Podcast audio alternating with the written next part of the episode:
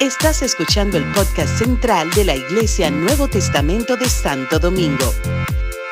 Esperamos que este mensaje sea de bendición para tu vida.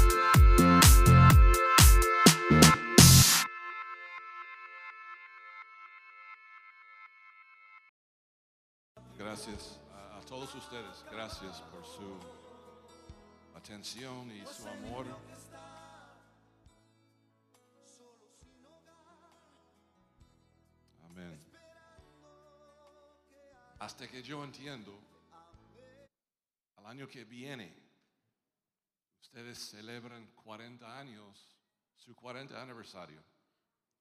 Magdiel dijo que era este año, pero yo creo que es el año que viene. Yo fui, eh, yo hice mi primer viaje a este país por causa de una profecía. Un dominicano llegó a mi oficina en Puerto Rico y entró sin permiso. Ni tocó la puerta. Y era un hombre inmenso. Y me miró y me dijo, las puertas de la República Dominicana están abiertas a ti. Allá van a entregar llaves de casas y carros. Solamente tiene que ir. Y Dios te va a respaldar. Pues yo vine la semana siguiente. Yo vine aquí sin saber dónde me iba a hospedar, con algunos 100 dólares en mi bolsillo. Y fuimos directamente a Montecristi porque algún, yo, yo visité un orfanato y había un pastor visitando desde Montecristi que tenía orfanato y yo fui allá para sembrar las primeras semillas de nuestro concilio. Y esto es el resultado de eso.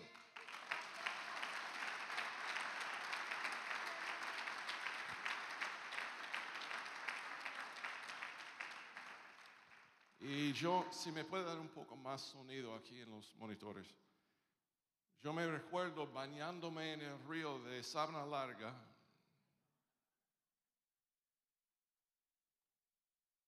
Mirando una vaca más arriba, urinando en, la, en el mismo río.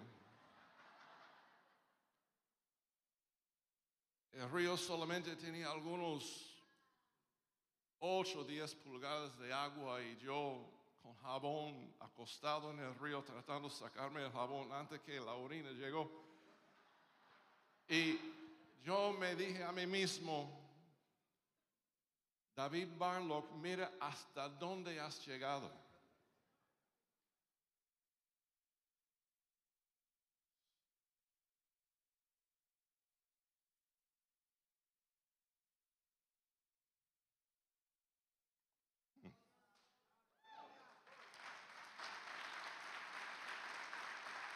Y me sentí en ese momento como un fracaso, un fracasado.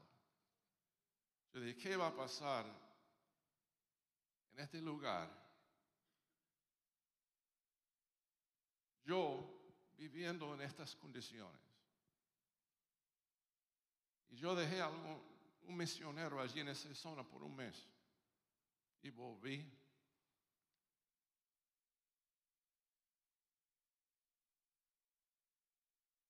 No había fruto, nada. Dejé un grupo allá en Sabana Larga, yo no sé por cuántos meses. Volví y no había fruto. Después venimos acá, al capital. Y bueno, la historia es larga.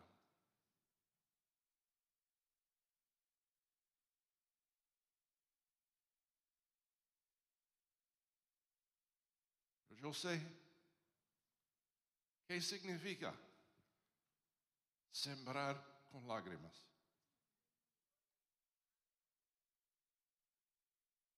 Pero mis lágrimas eran lágrimas de pena propia.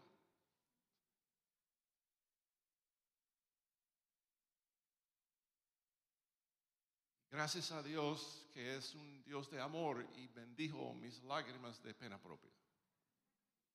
Y ustedes son el resultado.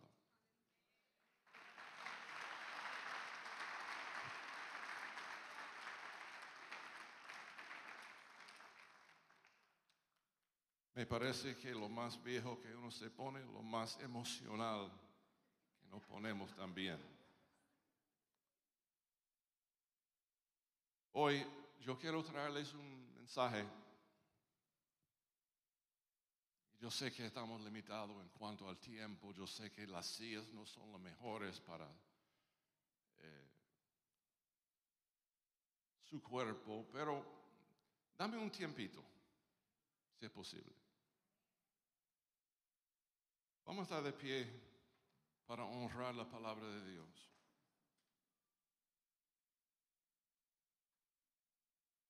Voy a leer los versos donde ustedes sacaron el lema de esta convención.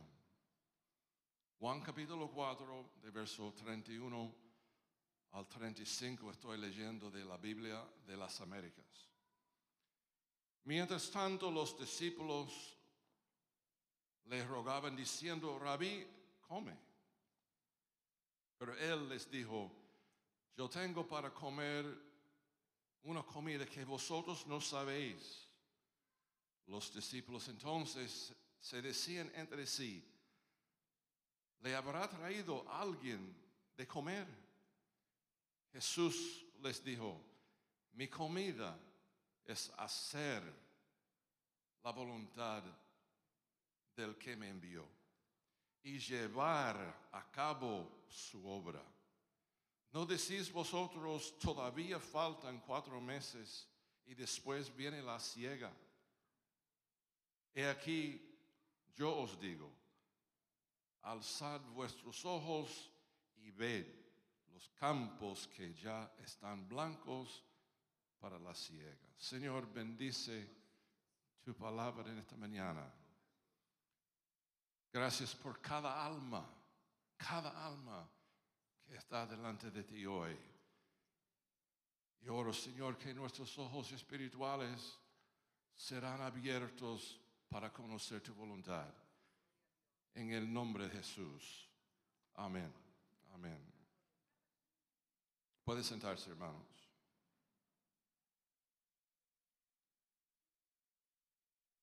Yo quiero hablarles de varias cosas que yo veo en estos versos. Para mí hay dos pensamientos principales en estos versos. Primero, mi comida es hacer la voluntad de Dios y cumplir su obra. Y segundo, Jesús les dijo, alzad vuestros ojos. Hemos escuchado de la importancia de tener una visión espiritual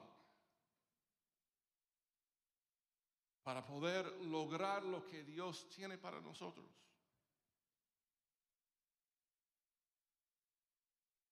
Tenemos que ver las cosas de la perspectiva de Dios y poner al lado nuestros prejuicios y temores. Pero más que todo, tenemos que poner al lado ese sentir de dejar las cosas de hoy para mañana.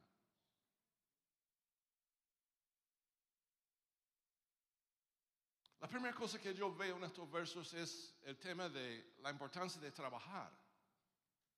Porque Jesús dijo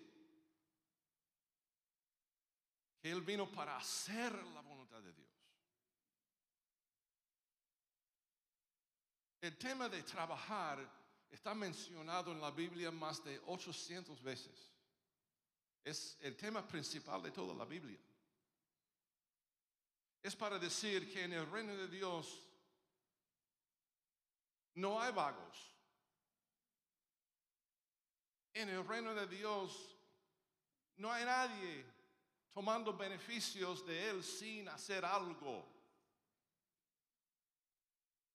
Exactamente el opuesto de la mentalidad de los socialistas que hay en el día de hoy.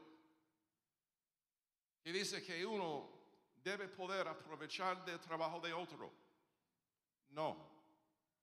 En el reino de Dios todos somos siembradores. Todos. Y creo que hemos escuchado eso claramente aquí. Tú y yo tenemos semillas para sembrar en el reino de Dios. Jesús dijo a un grupo de religiosos que le acusaron porque él hizo un milagro en el día de sábado. Lo pueden leer en, bueno, en, varios, en varios lugares, pero me refiero a Juan capítulo 5, donde había un hombre en la piscina de Bethesda y Jesús le habló y lo sanó. Solamente le habló y sanó. Y el hombre tuvo que ejercitar su fe para poder levantarse de su cama. Y los religiosos vinieron acusándolo. Y Jesús dijo, hasta ahora, hasta ahora, mi padre trabaja y yo también trabajo. Si Dios Padre y el Hijo están trabajando hasta el día de hoy, nadie tiene excusa. Nadie tiene excusa. De hecho, en el gran juicio que vemos en el libro de Mateo capítulo 25, vemos dos grupos delante del trono blanco. Y Jesús habla a las ovejas y habla las cabras. Y si examinas bien lo que él dice a los dos grupos, los juzga en base de lo que hicieron y de lo que no hicieron. Léelo bien. Porque tuve hambre y me diste de comer. Un hecho. Tuve sed y me diste de beber. Etcétera, etcétera. El gran juicio de Dios para un grupo en la eternidad sería en base de lo que hicieron y de lo que no hicieron.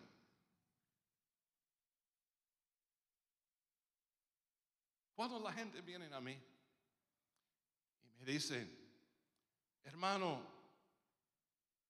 yo tengo un sueño y usted me puede ayudar a lograr mi sueño. ¿Puedes cooperar conmigo? Yo declaro, ¿cuál es tu parte?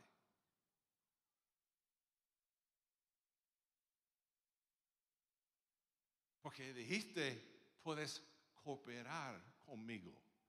Claro, yo puedo cooperar, pero ¿cuál es tu parte? ¿Pedir?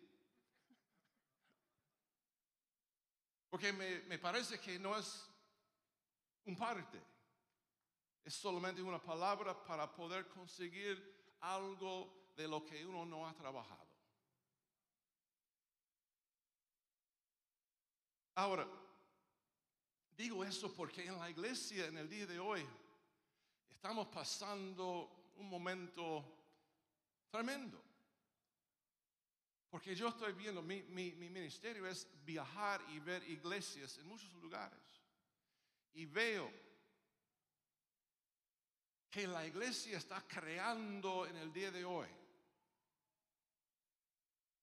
Congregaciones de gente que escuchan, están entrenados a escuchar nada más. De hecho, los pastores no quieren gente que producen, quieren gente que les obedecen.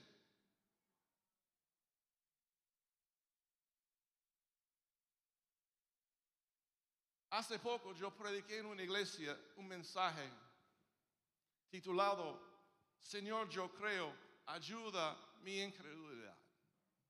Y en el discurso yo hablé de la importancia de tomar un paso para sembrar tu semilla. Y fue un momento ungido, un predicador sabe cuando el Espíritu Santo está hablando a la gente. Lo sabe. Después del mensaje, yo salí de la iglesia y el pastor estuvo con otro hombre riéndose. Y yo me acerqué a él y yo de, ¿de qué está hablando? Y dije, de tu mensaje. Y yo dije, ¿qué es cómico de mi mensaje? Y me dijo, es que sabemos que ahora todos los locos de la iglesia van a venir diciendo que van a hacer algo por causa de tus palabras. Yo dije, es mejor que los locos entiendan hacer algo en vez de tener muchos inteligentes ahí sentados haciendo nada.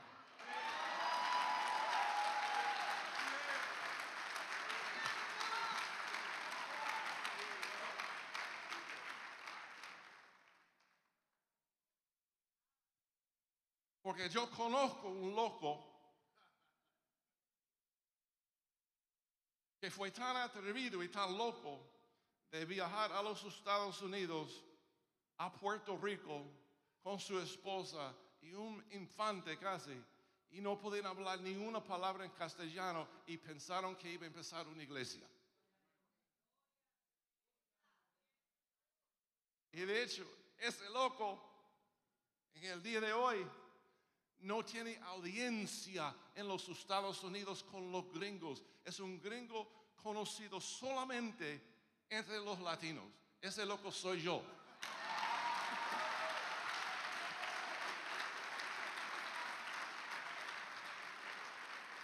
Y tuve la bendición, la, bendición de tener una compañera más loca que yo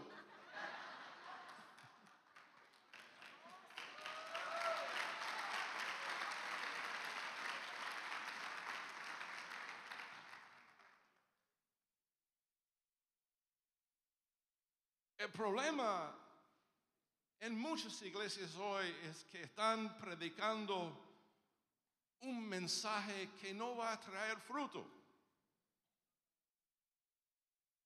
No van a evangelizar el mundo porque están predicando un mensaje sin unción de lo que Dios quiere hacer por nosotros, para nosotros. En lugar de predicar la importancia de trabajar para el reino, el reino.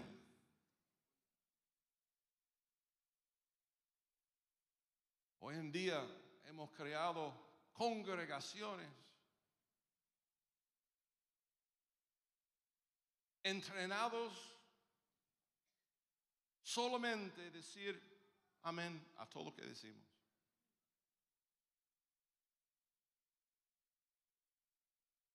Ni los amenes son sinceros. Porque el payaso al frente tiene que decir la gente, decir amén. ¿Me está entendiendo?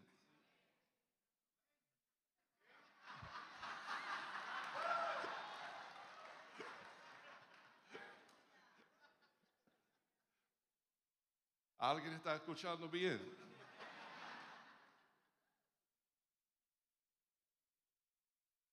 Lo que tenemos en la iglesia son gente, en varias iglesias que yo visito, mucha gente, mucha gente. Y son oidores, pero no hacen nada. No hacen nada porque sienten temor de hacer algo. Y dicen, no, pero tengo que pedir permiso. Tengo que pedir permiso. Mire, es una cosa de, estar bajo la autoridad de un pastor, es otra cosa ser esclavo espiritual. Y de lo que yo entiendo, somos un pueblo libre. Libre.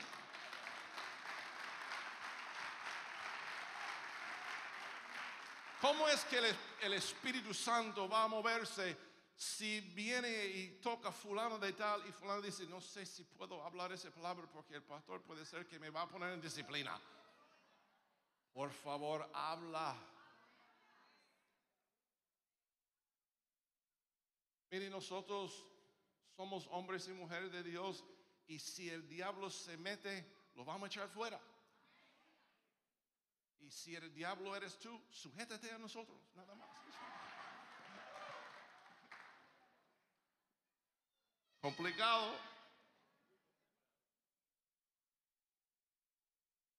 Yo veo varias iglesias donde los, los graduados de la teología de la iglesia son la gente que saludan a la gente en la puerta y toman ofrendas, nada más.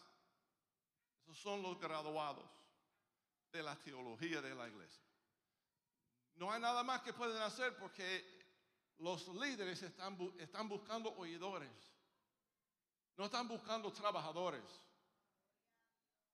Y yo he visto con mis ojos algunos pastores que no dejan que uno ungido gradúa porque tiene temor del ungido.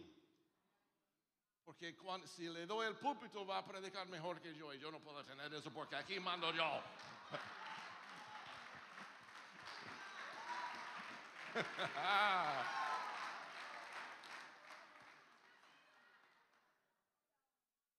está bien, está bien.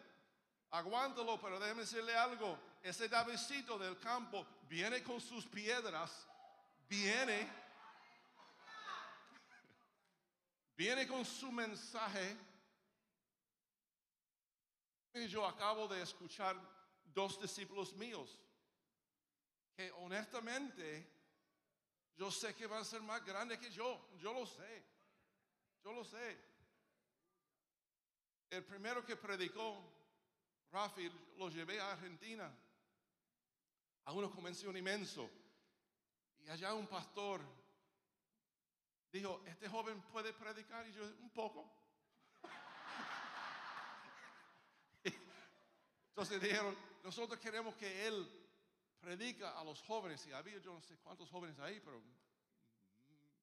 una multitud de jóvenes, y tuvieron que hablar con el presbiterio del concilio para darle a él permiso predicar. Está bien. Después de su charla, yo estuve predicando en, en otro lugar y él en ese, con ese grupo y yo pregunté a un hombre ahí, un líder, ¿y cómo fue el mensaje de mi discípulo? Me dijo, obviamente discípulo tuyo. Ah.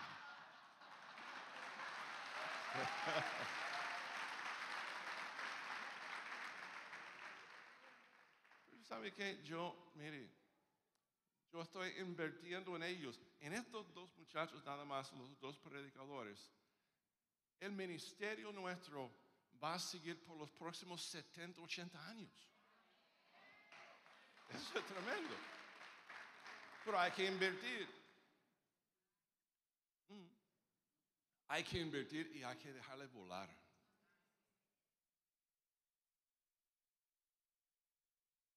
El problema es que nosotros estamos predicando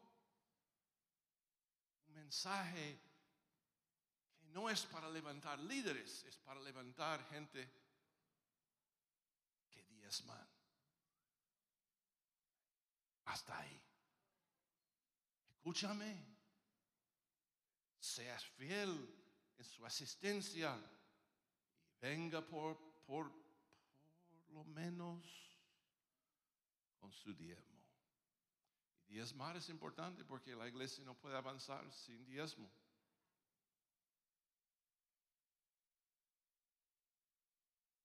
Pero Jesús está buscando obreros.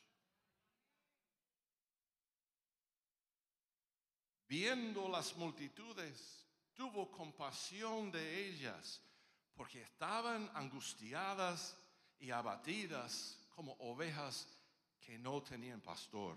Entonces dijo a sus discípulos, la mies es mucho, pero los obreros pocos. Por tanto, rogar al Señor de la mies que envíe obreros a su mies. Eso es lo que Jesús quiere. Obreros. A ser atrevido. Yo creo que Dios está buscando hacer todos ustedes obreros. Todos ustedes. Obreros.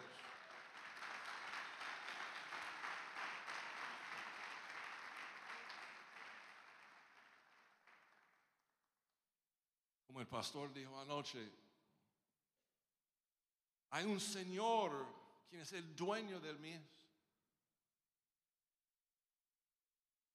Ese Señor está buscando colaboradores. Un obrero tiene que estar dispuesto, tiene que ser preparado y tiene que ser dedicado. Preparado, dispuesto y dedicado. Si vamos a cosechar, hay gente que piensa que la cosecha es que Dios va a derramar semillas y Dios va a tomar las semillas y va a hacer este, ¿cómo se llama? Flour, este, harina y después de la harina Dios va a hacer pan y Dios va a hacer todo. No, no, no, no. La cosecha significa trabajo. Y si no están dispuestos a trabajar, olvídate de cosechas. ¿Estamos bien? Hay que trabajar. Y eso me lleva a mi segundo punto. Pero para mi punto yo necesito a algunos ayudadores. Quiero que los pastores de la República Dominicana, y corren rápido, por favor, no tomen tiempo y no, no caminen así lento. Acá, todos ustedes. Los pastores de la República Dominicana. Vamos, papá.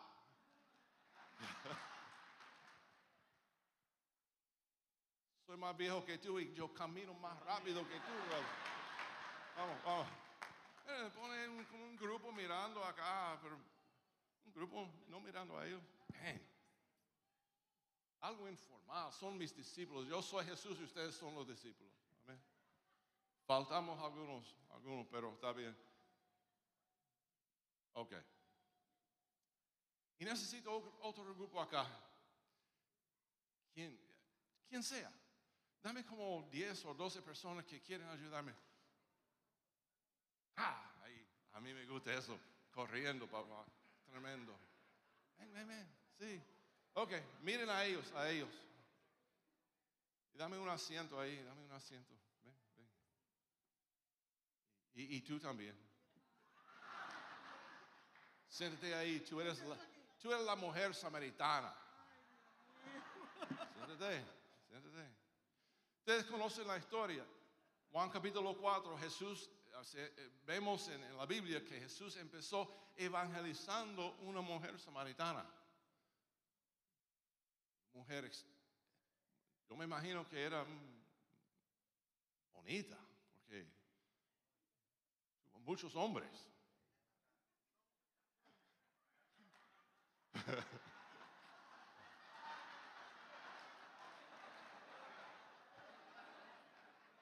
Mire, tú eres un discípulo, tú no estás...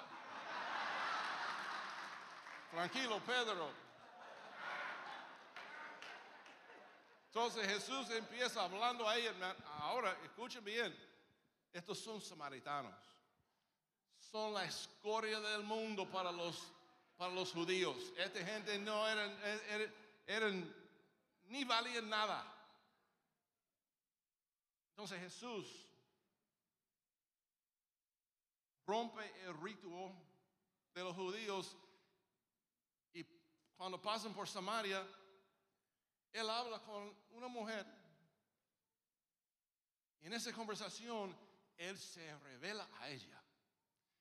Ella va y evangeliza entonces trae toda la gente en el barrio diciendo, ven y escucha a aquel que me dijo todo de mi vida. Una mujer, una, vino evangelizando, sembrando semillas y había ya fruto. Ya fruto, la gente viniendo para escuchar a Jesús. Entonces llegamos a mi lectura los discípulos dicen, maestro, por favor, comen. Y yo digo, yo tengo comida que ustedes no conocen. Yo tengo comida que ustedes no conocen. Ustedes siempre están pensando de esto. Yo tengo una comida diferente. Mi comida es hacer, hacer la voluntad de Dios. Ahora, miren, yo estuve hace poco haciendo la voluntad de Dios, hablando a una mujer que ustedes han rechazado. De hecho, ustedes ni pensaron que yo, el maestro, iba a gastar mi tiempo hablando a una mujer desconocida y una perra del barrio, como dijimos, escuchamos anoche.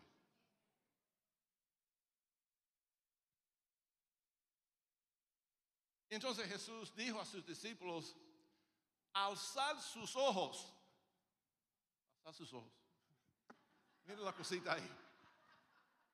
Sí, ese es el problema. Ahora escuchamos la primera noche la importancia de tener una visión espiritual. Pero entienden bien que Jesús no estuvo hablando de tener una visión espiritual. Gloria a Dios. Hablando en lenguas, recibiendo profecías. Gloria a Dios.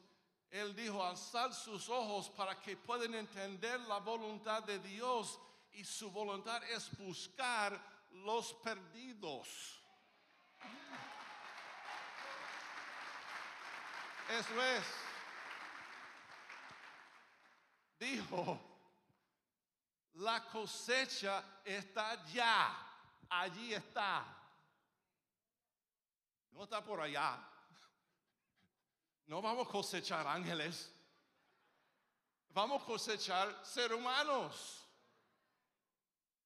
Eso para mí es lo que dijo. Escuchen bien. Su trabajo está ya. Pero ellos para escuchar esa palabra tuvieron que vencer sus prejuicios porque esa gente no ni valía nada. Pueden sentarse, hermanos. Pueden sentarse. Gracias.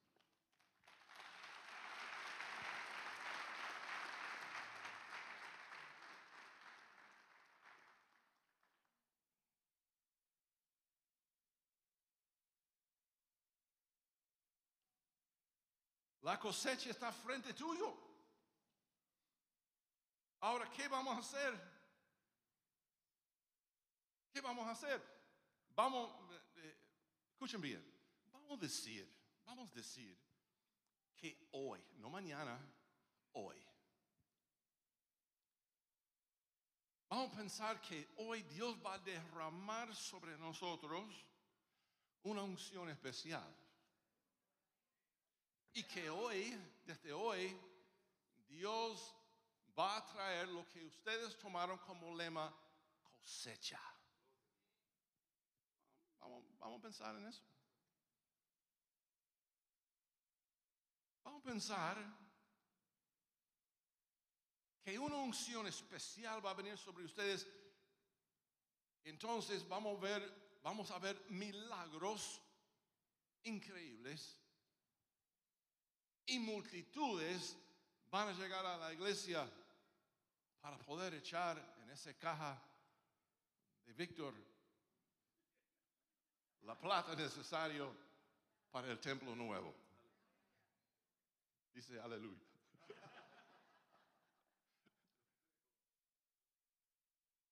Ojalá que ustedes construyan su templo. Voy a estar aquí para inaugurarlo.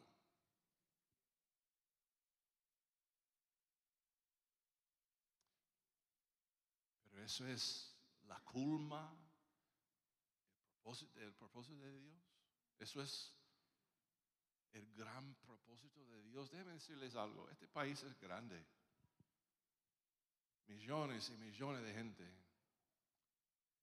Yo creo que un templo para 500 o 2000 o 5 mil o 20 mil será poco. Mi pregunta es, ¿y si Dios hoy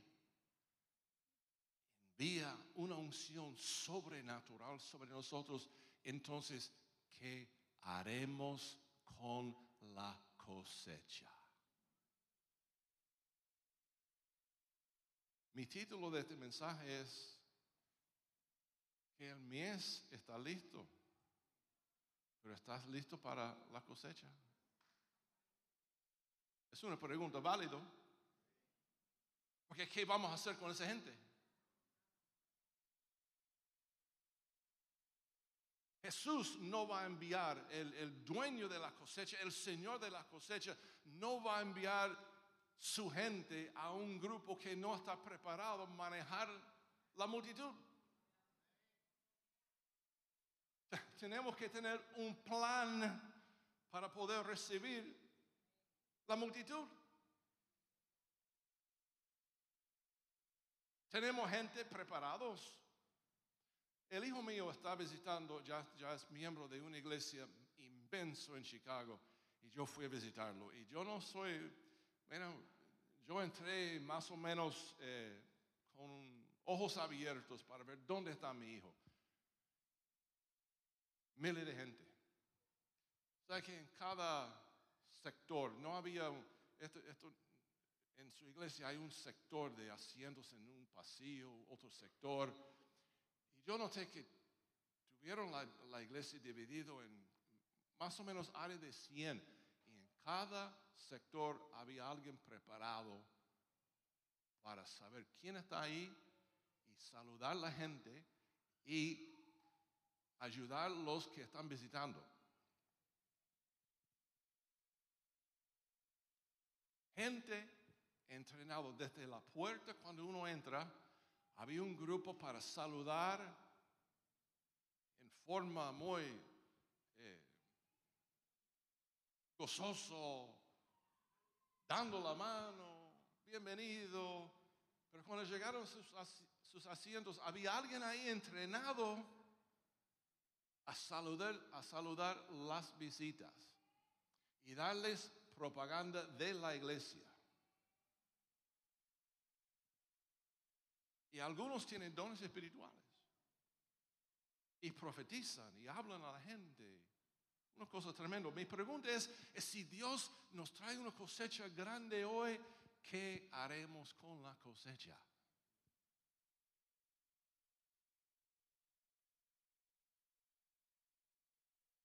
Tenemos un plan sólido en cuanto a las escrituras. Tenemos un plan orientado alrededor de, la voluntad de Dios tenemos un plan de desarrollo para la iglesia para no perder la oportunidad que Dios nos da cuando un alma nueva entra en la iglesia. Tenemos un plan. ¿Qué vamos a hacer con esa gente? Estos samaritanos que llegan a nuestras puertas, ¿qué vamos a hacer?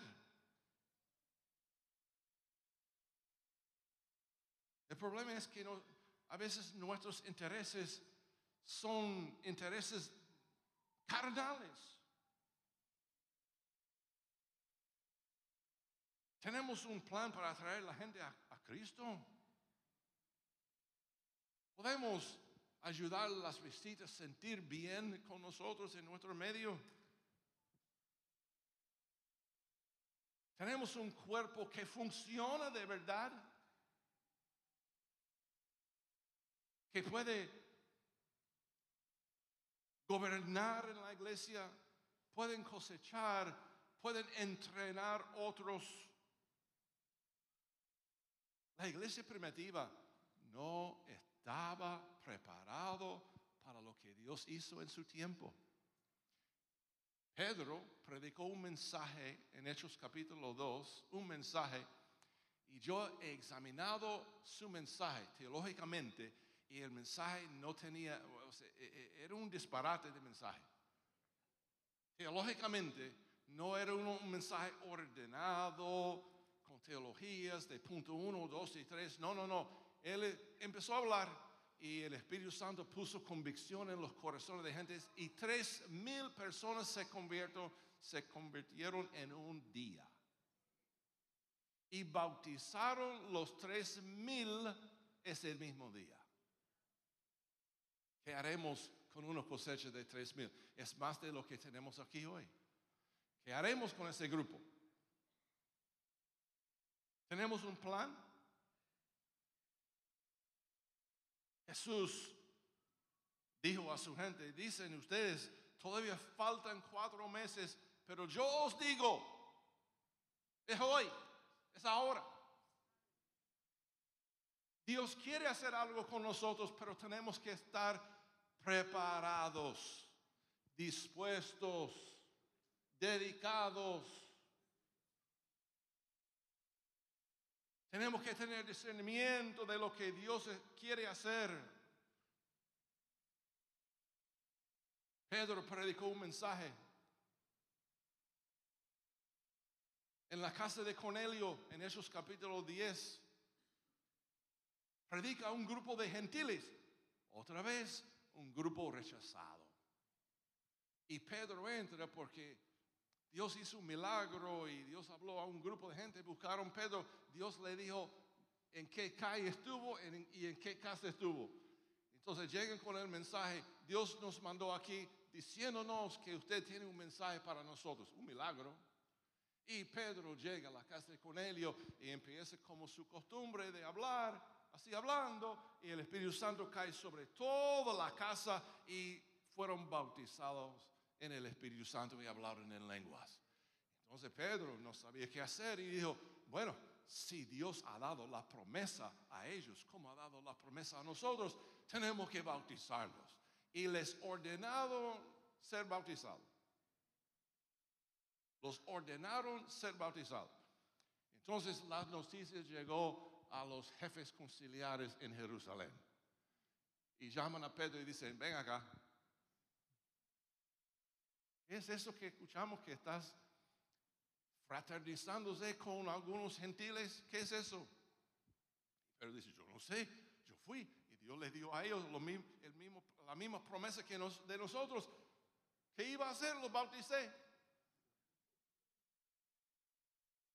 La iglesia no estuvo preparado por lo que pasó en esos capítulos 6, vemos un grupo de gente peleando entre sí mismos. Había multitudes que, que llegó escuchando la doctrina de los apóstoles y los apóstoles estuvieron en un lugar buscando palabra de Dios y llegan las noticias. Este grupo de gente están peleando con las viudas del otro grupo y tenemos un lío acá y el, el gran, la gran revelación de ellos es eh, vamos a ordenar diáconos. Fue un disparate. Ni, oraron por ellos, tiraron suerte. A ver quién, quién, quién será los líderes futuros. Escogieron siete hombres para manejar un grupo de, de yo no sé cuántos miles. Algunos dicen que había más de 100 mil creyentes en Jerusalén en poco tiempo. Entonces, ¿cómo es que siete diáconos va a manejar? Y además de eso, no eran predicadores, eran gente que servían mesas. Y los apóstoles dijeron, y no estoy criticando a los apóstoles, pero dijeron, no es bueno para nosotros dejar buscar palabra y orar. Ustedes van allá y hacen el trabajo. No era un plan. No era un plan. Porque la cosecha era tan rápido que ellos estuvieron detrás de la cosecha, no adelante. Si escucharon bien el mensaje de primera noche, es importante escucharlo de nuevo. Porque si vamos a estar delante de lo que Dios va a hacer, si vamos, y yo creo que debemos tener esa mentalidad, estar frente, tener grupos preparados, un plan de trabajo, porque si no, la cosecha va a terminar con mucha gente perdido. Mucha gente perdido. La cosecha viene de Dios. Es de Dios. Pero cuando hay mucha cosecha, hay mucha pérdida también. A menos que tenemos un plan Y el plan no es tener un grupo de, gente que saluda en, el, templo, ujieres, gente que recogen ofrendas. No, no, no. Hay que preparar obreros. Obreros. Gracias a Dios que en Puerto Rico estamos de nuevo preparando obreros. Pastor Rafia empezó algo que se llama boot camp. El boot camp eh, suena como algo militar y la segunda fin de semana de cada mes él tiene un grupo que ya está más o menos 38 personas, 38 personas que van a un lugar y viven juntos para un fin de semana y escuchan nada más que doctrina, ellos oran juntos, van y, van y van a evangelizar, etcétera, etcétera. Pasan tiempo juntos porque así nosotros desarrollamos nuestros discípulos. Antes.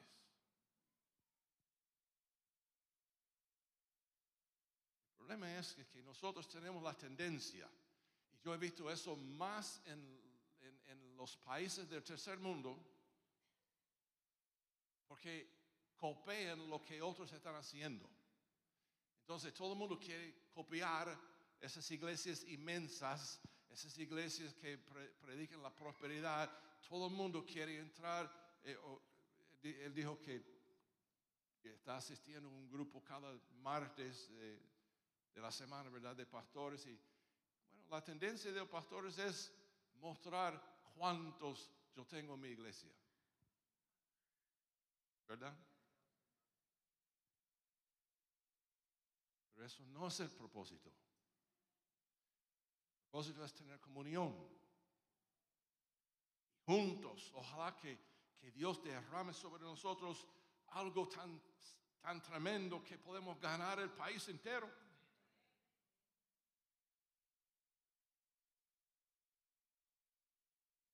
Tener un plan. Esto me lleva a mi último punto.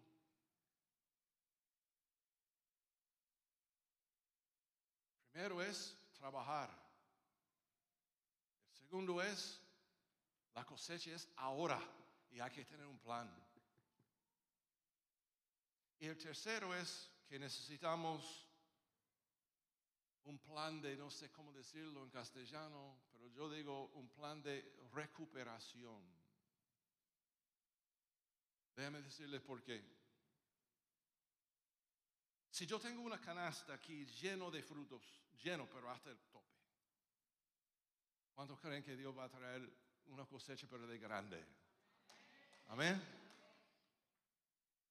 Si llevo mi canasta de aquí hasta allá, a lo mejor que algunos frutitos van a caer al piso.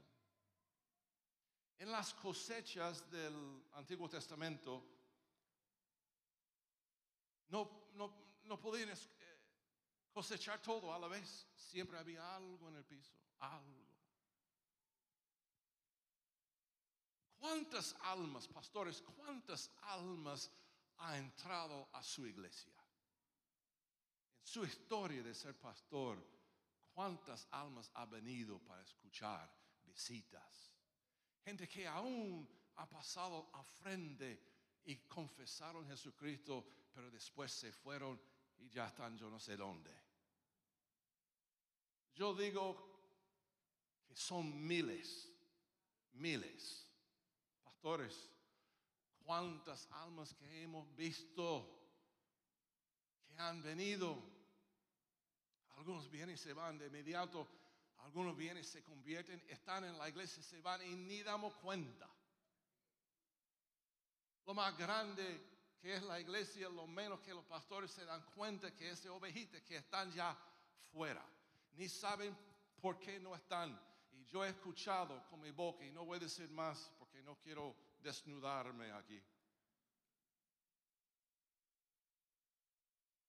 Pero cuando el pastor llega a tener la actitud, bueno, fulano no es importante porque no era un miembro de verdad y ni diezmaban, el enfermizo eres tú.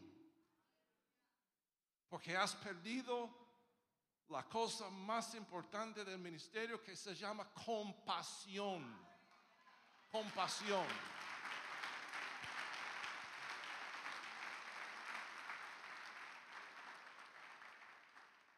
Jesús dejó los 99 para buscar aquel herido. Hace poco, un joven, un joven próspero,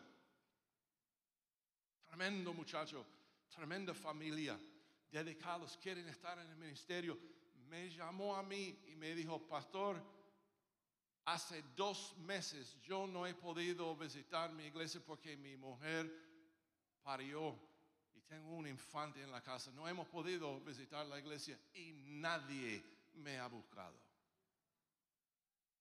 Ese muchacho diezmaba en la iglesia fuerte. Él era un trabajador, quería ser parte del cuerpo ministerial y nadie visitó este muchacho y ahora está en otra iglesia. Yo le dije, perdóname, pero yo le dije, bendigo tus pasos, porque si fuera yo, yo hubiese dejado la iglesia también.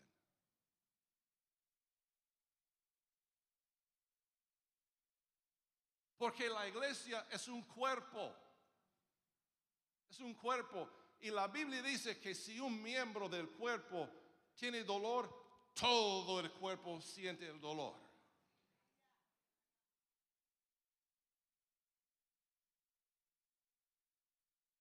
El pastor, como nosotros tenemos tantas cosas volando en la cabeza, el pastor no puede estar ahí pendiente a todo lo que pasa en una iglesia así de grande.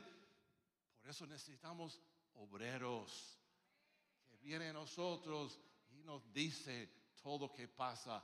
Entonces tenemos trabajadores que pueden ir. Yo tuve un discípulo en Manatí que fue a los hospitales y un día me dijeron lo que la charla de él. Cuando llegó al hospital, muchas veces el enfermo dijo, ¿y mi pastor dónde está? Y dijo, yo estoy en el nombre de él. Y si me ves a mí, estás viendo a él también. Eso es tremendo, tremendo.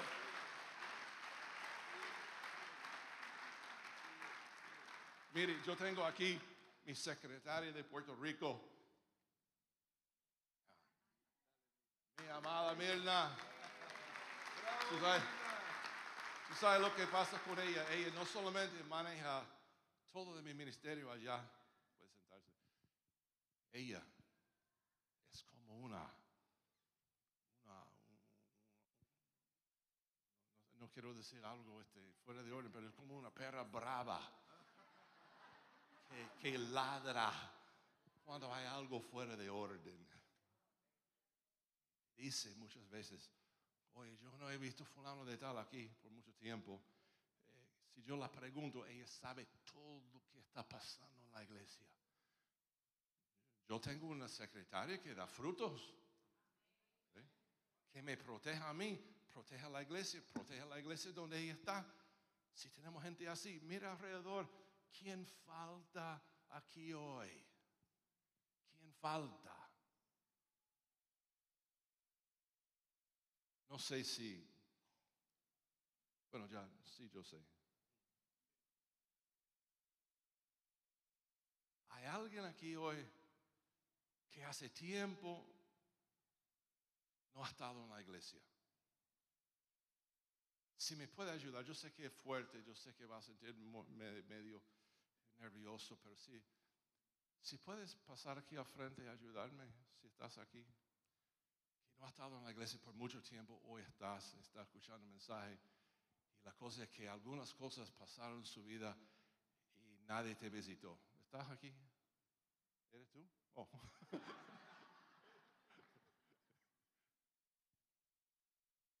¿Habrá alguien así hoy? Estaba esperando una llamada, nadie te llamó, estás aquí hoy buscando refrigerio espiritual. ¿Estás aquí hoy, esa persona? No, eh, yo creo que hay alguien aquí así. Me gustaría usarte solamente por un minuto para traer un punto. ¿Nadie? Bueno, no importa. Si Dios te da convicción, pasa aquí, mami, pasa aquí.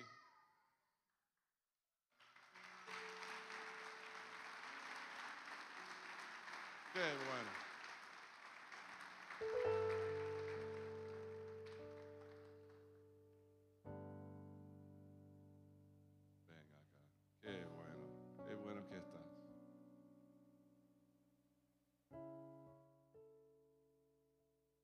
Lo que estoy hablando.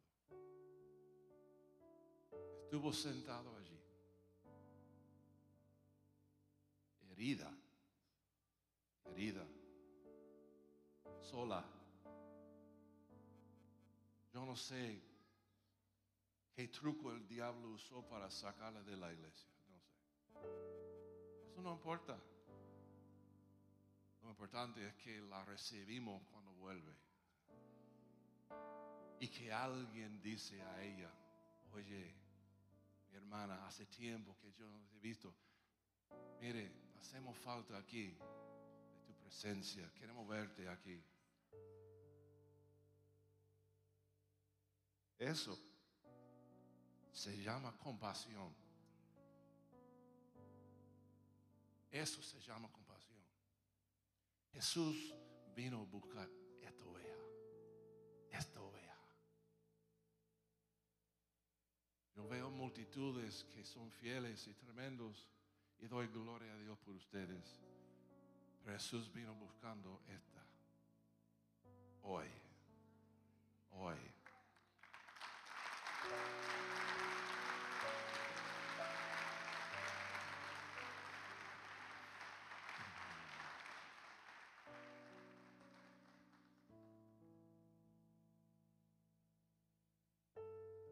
Jesús, escuchen esto. Jesús cuando hizo un milagro con cinco mil, dio comida a cinco mil personas. Qué fiesta, qué fiesta, qué cosecha. Y después del trabajo, Jesús dijo a sus discípulos, ven y busca todos los pedazos para que nada se, nada se pierde. Busca los pedazos. Ah, pero Señor, es mucho trabajo. No hemos descansado por días. Eso ha sido una campaña tras otra. Por favor, ven y busca todos los pedazos para que nada se pierde.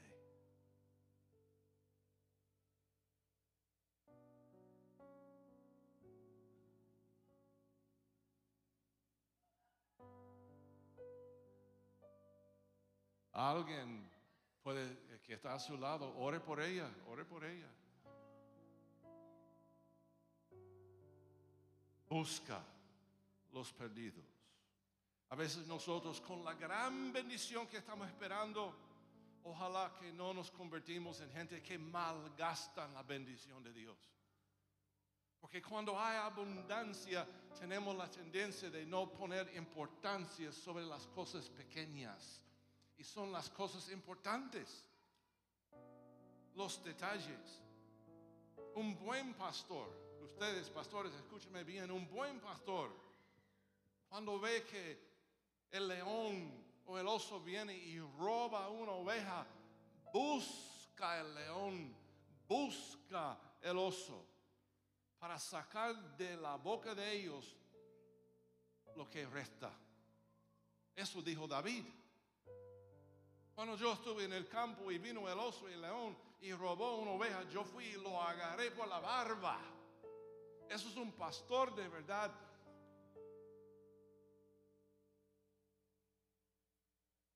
Riesqué mi vida para buscar esa oveja, aunque la oveja estuvo muerta en la boca del león, no importa, es mío. Es mío.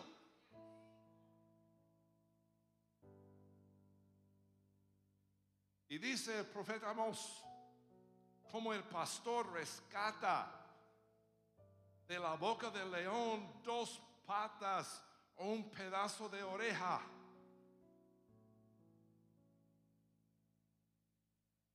¿Qué significa una pata, una oreja, es la memoria de mi oveja. Que todos ustedes son padres si su hijo se va de tu casa, no importa qué hacen, su corazón está con ellos. Nosotros somos pastores.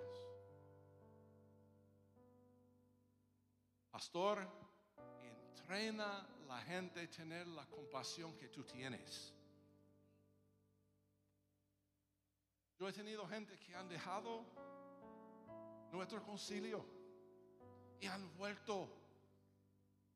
Y hay gente que me han preguntado, ¿por qué usted es tan bobo de, seguir recibiendo gente que se han ido? Eh, no es eso, son hijos míos, son hijos espirituales. Hay que hacer lo que tenemos que hacer. Si la cosecha viene, vamos a sufrir pérdidas, hay que buscar, hay que desarrollar un programa para rescatar los perdidos. Y basta con esa oración que dice, ah, fulano fue, fue llevado por el diablo, pues busca el diablo, échalo fuera y rescata a fulano.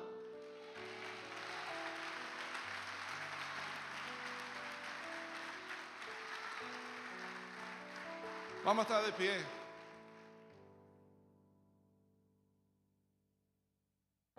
Piensa en alguien que no está hoy. Llámalos, llámalos. Llámalos por teléfono. Búscalos. Yo estoy orando por una gran cosecha aquí. Es el lema de su convención. Estoy orando que Dios les inspire con un plan para poder manejar la cosecha cuando viene. ¿Qué haremos con la cosecha? Bueno, yo sé que Dios va a inspirar a sus obispos. Yo sé que Leo Gómez va a estar aquí enseñando obreros. Yo sé que Magdiel Taveres va a estar aquí instruyendo sus equipos.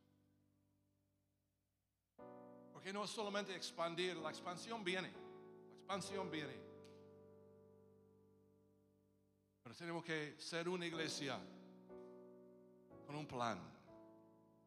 Con un plan. Para poder recibir la abundancia que Dios nos va a traer.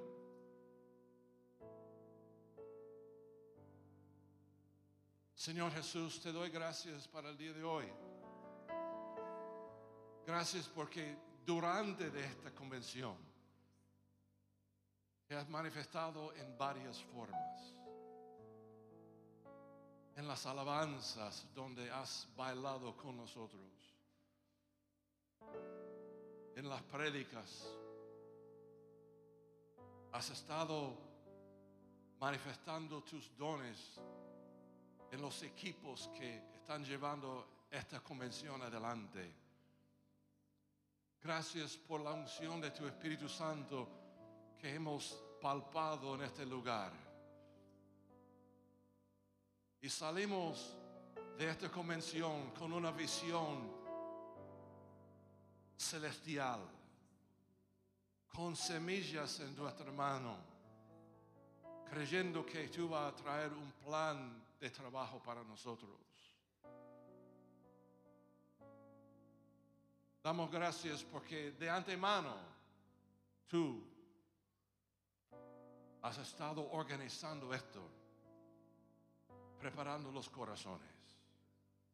Bendice este lugar, esta congregación. Y oro, Señor, que la unción de tu Espíritu Santo viene sobre cada uno. Porque cuando salen de este lugar, salen predicando las buenas noticias del reino de Dios en el nombre de Jesús. Amén. Y amén.